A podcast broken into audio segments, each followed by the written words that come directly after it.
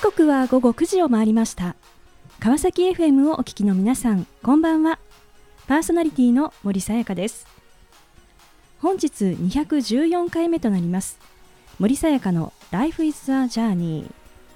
この番組では毎回さまざまな分野で活躍されている方をお迎えし人生を振り返っていただきます。前回はユニキャリア主催岡田恵子さんにご出演いただきました。過去の実績にとらわれず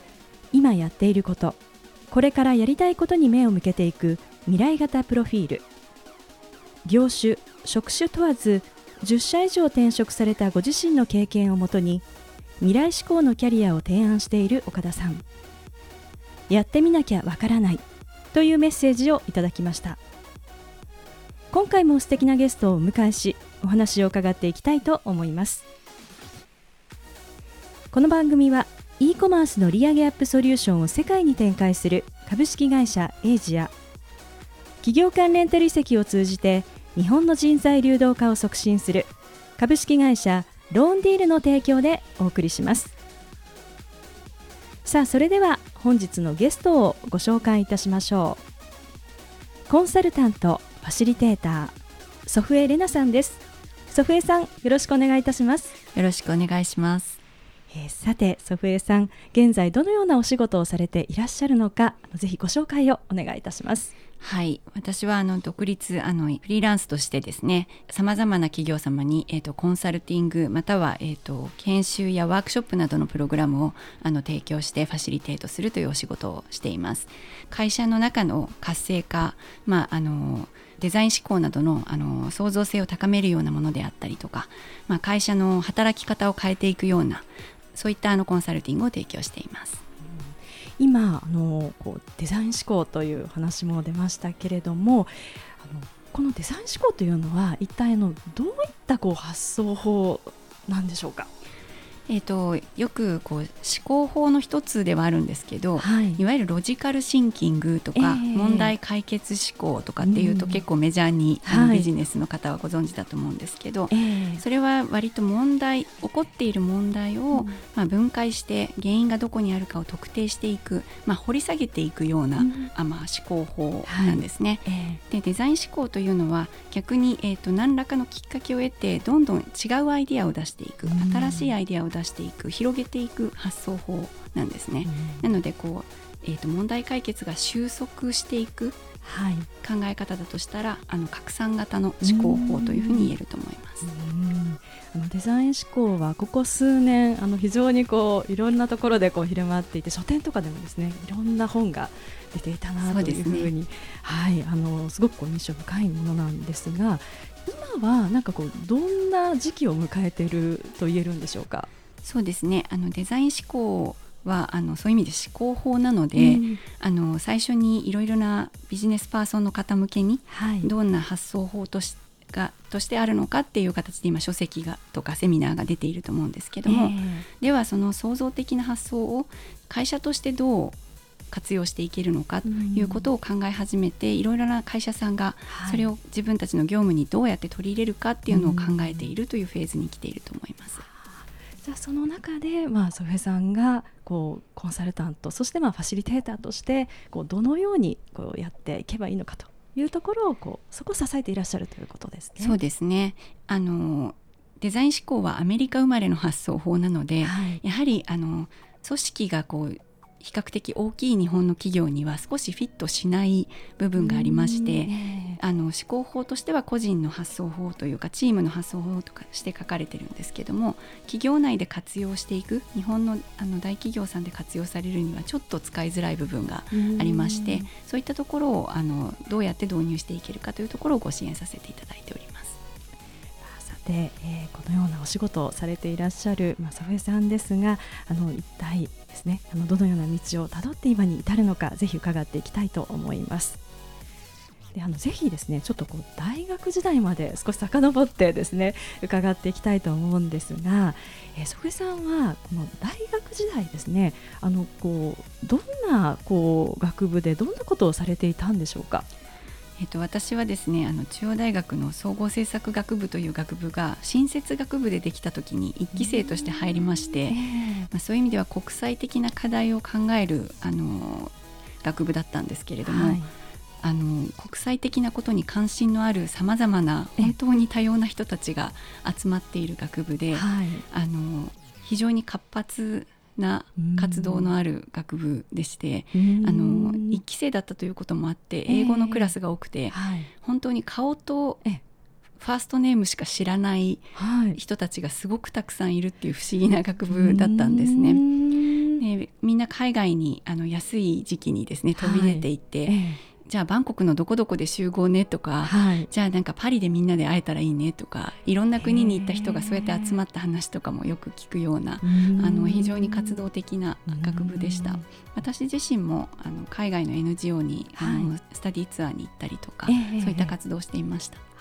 あそうだったんですね、えー、でもそのような中であのこう自分自身のこう当時将来の夢ですとかこういう仕事がやりたいってどんなふうにこう思っていらっしゃったんでしょうか？えーと、当時はやっぱりアジアとかの貧困とかの問題が大きいということに関心があって、うんえ。ー、それをどう、まあ、社会として変えていけるかということに関心があったのであの、まあ、お金の動き方とか、うん、まあ、社会のそのビジネスの構造っていうものをどう変えていけるんだろうかっていうことを考えていました。なので一番最初に考えたのはまあ国連とか国際 NGO の職員になるっていうことを最初は考えていましたね学生の時は。そしてまあ社会人となりですね実際に進まれたのは一体どんな道だったんでしょうか？はい当時はあのアンダーセンコンサルティングと言われたあの今アクセンチャーという会社ですけれども、はい、経営コンサルティング会社に就職しました。えーと、経営コンサルを選んだ理由は、はい、やはりこう社会の構造を知ることができる、まあ、実際こう企業の変革であるとか、えー、えっと、社会の変革をまあ、支援するという立場にあるなということがあって、はい、そのまあお金の流れやビジネスの流れというものを学ぶことができるなと思ったので、コンサルティングがいいかなと思ってコンサルに入りました。うん実際こう入られてこのアンダーセンコンサルティングあのどんなこう人たちが集まってどんなこう会社なんでしょうか？えっとまあ、今でもあるのかもしれませんが、ええ、やはりあの外資ということがあって、はい、皆さんあの短期にキャリアアップを目指した人が大変多く集まっていて、え、あの就職活動の時には、はい、マネージャーになるまで辞めたら損だよって言われて入ったんですけど、まあ、新卒で入った時にはですねみんないかに3年以内で辞めて次のステップをどう考えるかっていう話で盛り上がる そんな人たちでしたね。へえでもそういった中でなんか祖父江さんはどんなふうにこう考えてこうその中でのこうキャリアっていうのを歩まれていくんでしょうか？えーと、私もあの一番最初は、はい、あの海外に留学してその国際 NGO に行くとかっていうことを少し考えていたんですけど、はい、まあ、やっていってみたら、ええあの、まあ、日本の企業さんを助ける中でもいろいろできることがあるなみたいなふうに思い始めてですね、はい、あのまあ、そういう意味で言うと海外に行かなくてもできることがありますし、はい、まだ一人の、まあ、ビジネスパーソンとしてできることがあまりにも少ないなと思っていたので、うん、まあ、そういう意味ではもう少し長く仕事をしようとあのアクセンチャーで長く仕事をしようと思っていたっていう感じですね。はい、で多分長くいようと思ってる人は発言しないのでそういう場合は そうですね。でいかにこう自分ができることを増やしていくか、みたいなことに関心があったという感じですね。えー、さあその後のお話とても気になります、えー、後半も引き続きお話を伺っていきたいと思いますが、えー、さてここでゲストの方の意外な一面を探ることを目的にこんな質問をさせていただきます。今祖父江さんが興味関心を持っていることを教えてくださいはい、えっと、デンマーク語であのヒュッケという言葉があるんですけど、はい、あの人と一緒につながってちょっとほっこりする温かい気持ち。であのアクセンチャーの時も非常に厳しい仕事の仕方をしてきましたので、えー、あの人生を豊かに過ごすというその方法、はい、そのライフスタイルということに今とても関心があります。デンマークなんですねはいあの独立した後にデンマークのあの学校に少し勉強に行きまして、えー、それをきっかけにあこんなライフスタイルがあるんだっていうことを結構体験して、これはぜひ取り入れたいと思っています。ユッケですね。はい。ちょっと私もその言葉を覚えて毎日をですね、はい、これをやっぱりこう幸せをかみしめながらしていきたい、ね、そんなふうに思います。ありがとうございます。さあそれではここで一曲お届けしましょう。サムフェルトでポストマローン。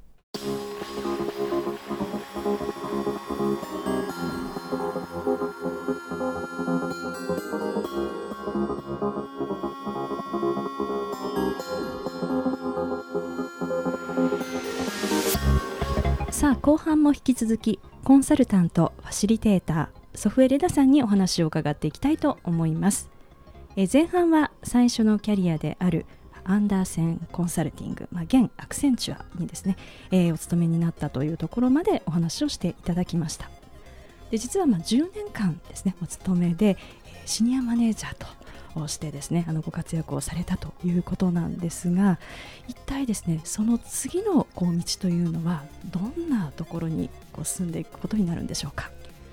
私はその次にあのコンサルタントとしてはかなり異色の転職をしまして、はい、えっと、日産自動車の方であの商品開発をするというお仕事に転職しました。うん。全然またこうね違う。あの実業の方にはということなんですね。そうですねあのコンサルはみんな自分たちを虚業というふうに実業の逆で言っているんですけど、えーはい、実業への憧れって結構コンサルタントは強く持っていまして、えー、そういう意味でものを作る現場に行けるというのは結構楽しい転職でしたね。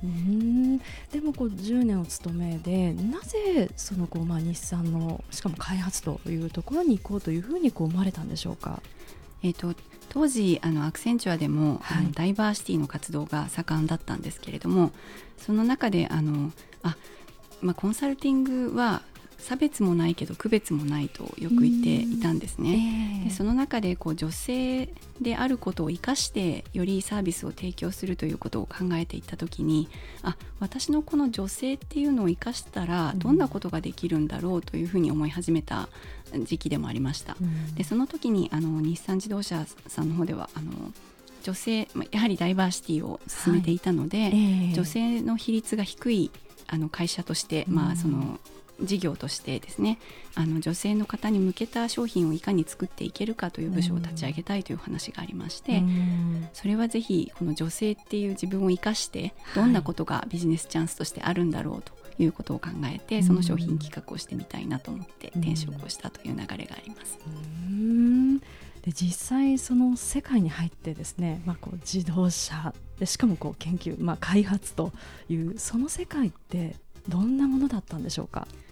やはりあのコンサルティングと大きく違ったのは、えー、一つは女性比率もすごく低いので、はい、あの男性が圧倒的に多い中で仕事をすると、まあ、特に女性の方向けという商品だったということもあるんですけど、はい、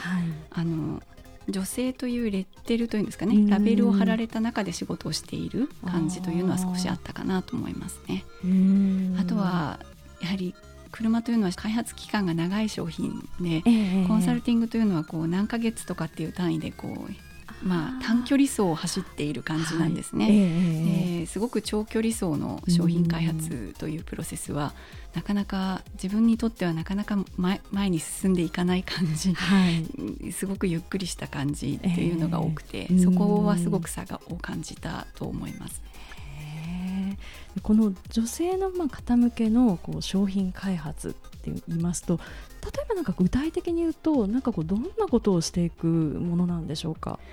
えーと、例えば女性の方が安全な車が欲しいと言った時に、はい、じゃあ女性の方が感じる安全ってどんなシーンで運転していると感じるんだろうか、うんはい、でそれは男性が感じる安全とは違うんだろうか、ということを分析して、うん、女性の方が特に重視される項目というのの性能を変えたりとか、はい、まあ、今だとあのスバルのアイサイトみたいな、えー、あの特に安全を感じる仕様を増やすとか、はい、まあ、そういったことをあの活動として行っていました。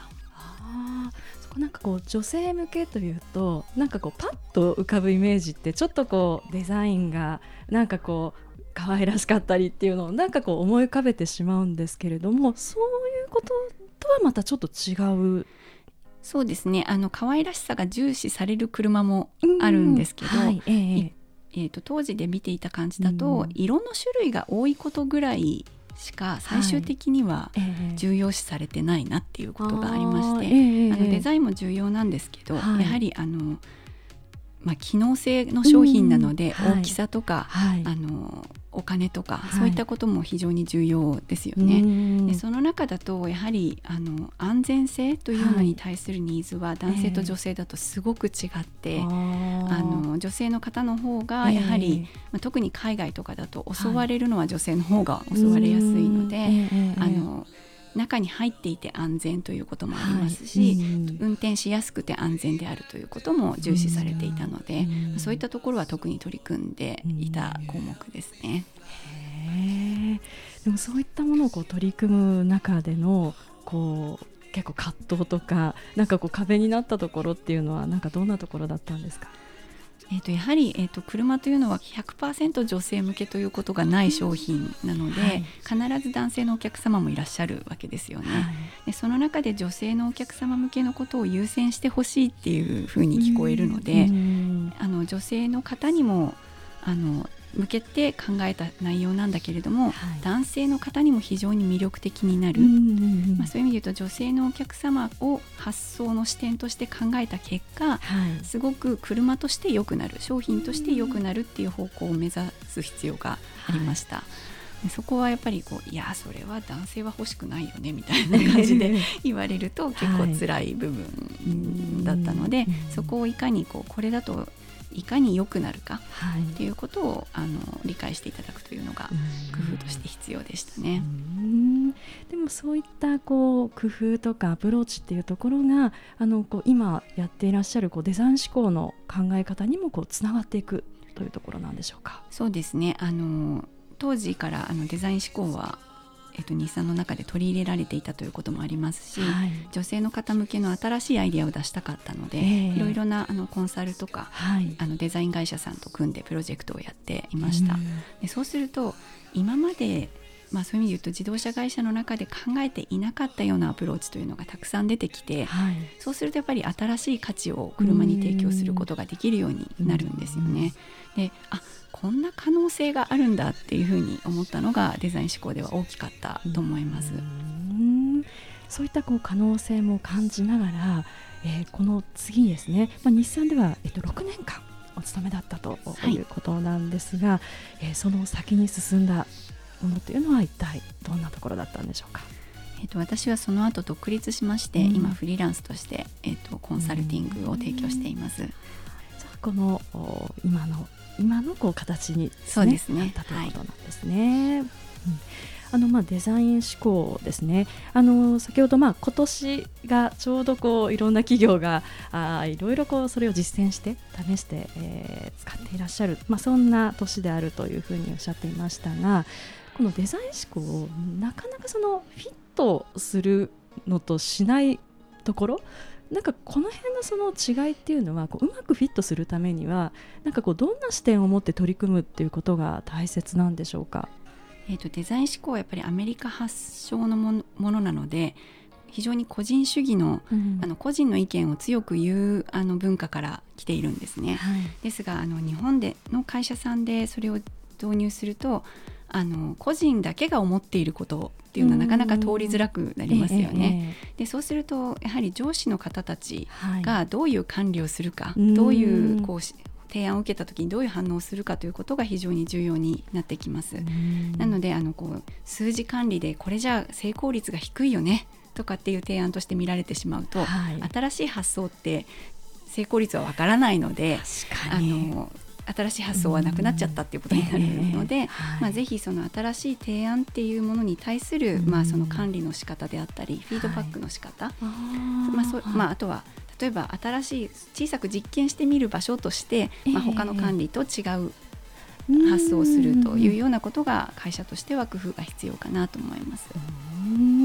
そっかこのせっかくのこの個人のその発想ここを潰さないように生かす形にいかにこうマネジメントをしていくかというところが大事ということなんですね。はい、人間はみんなあのこう創造的な生き物であるっていう前提でってあのデンマークの学校でも言われたんですけど、はい、あの基本的には発想は次々出るものだと思っているので、えー、それがいかにいいものにしていけるか、うんうん、そしてそれをいかにビジネスにちゃんと取り入れていけるかというのが、はい、まあ、マネジメントの裁量としてデザイン思考に対しては必要になるかなと思います。うん、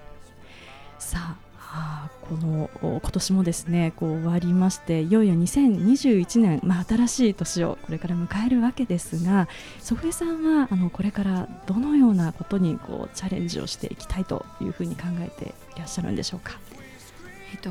デザイン思考のところでもですねあの日本企業にフィットしたやり方というところをよりあの情報発信をしていきたいなと思っています。やはりあの企業さんを支援する中で、見えてきたやり方日本企業に合ったやり方というのがあると思いますのでそれをぜひあの情報発信していきたいなと思っています。さあこの番組ではゲストの皆さんに必ずお聞きしている質問があります祖父江さんにもお伺いさせていただきますこれから自分の夢を実現しようと考えている方々へ背中を押すメッセージをお願いいたしますえっと私としては、えっと話してみよう、やってみようという言葉をお送りしたいと思います。やはりあの一人でできることっていうのは少ないので周りの方に自分こんなことやってみたいと思ってるんだって話をすることでそれからだんだん協力する人が出てきたり新しいアイデアをくれる人が出てくると思うんですね。そうするとやってみるだけのアイディアもできてくると思いますしやってみるのをサポートしてくれる人というのも出てくるかなと思うのであの話してみるというのはすごくおすすめなので話してみようやってみようという言葉を送りたいと思います素敵なメッセージをありがとうございましたということで本日は改めましてコンサルタントシリテーター祖父江玲奈さんにご登場いただきました。祖父江さんありがとうございました。ありがとうございました。さあそれでは最後にもう一曲お届けしましょう。ショーン・メンデスで「ワンダー」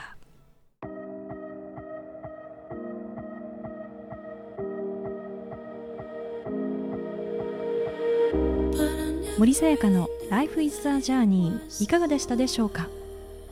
目に見えない付加価値の追求を深めたコンサルティング時代。その経験をもとに自動車という大きな市場で研究開発し考えを形にして世に生み出していくことの苦しみも喜びも経験された祖父江さん。人が本来持つ創造性を広げる思考法デザイン思考。小さな可能性を最大限に生かすその思考法は多くの日本企業にとって重要になってくるのだと思いました。話してみよう。やってみよう。その姿勢がデザイン思考を生かすためのキーワード。より多くの企業に普及しようと取り組む祖父江さんの活躍を楽しみに今後も注目していきたいと思います。次回はどんな素敵なゲストの方が来てくださるでしょうか。来週もまたこの時間にお会いしましょう。今日も一日お疲れ様でした。おやすみなさい。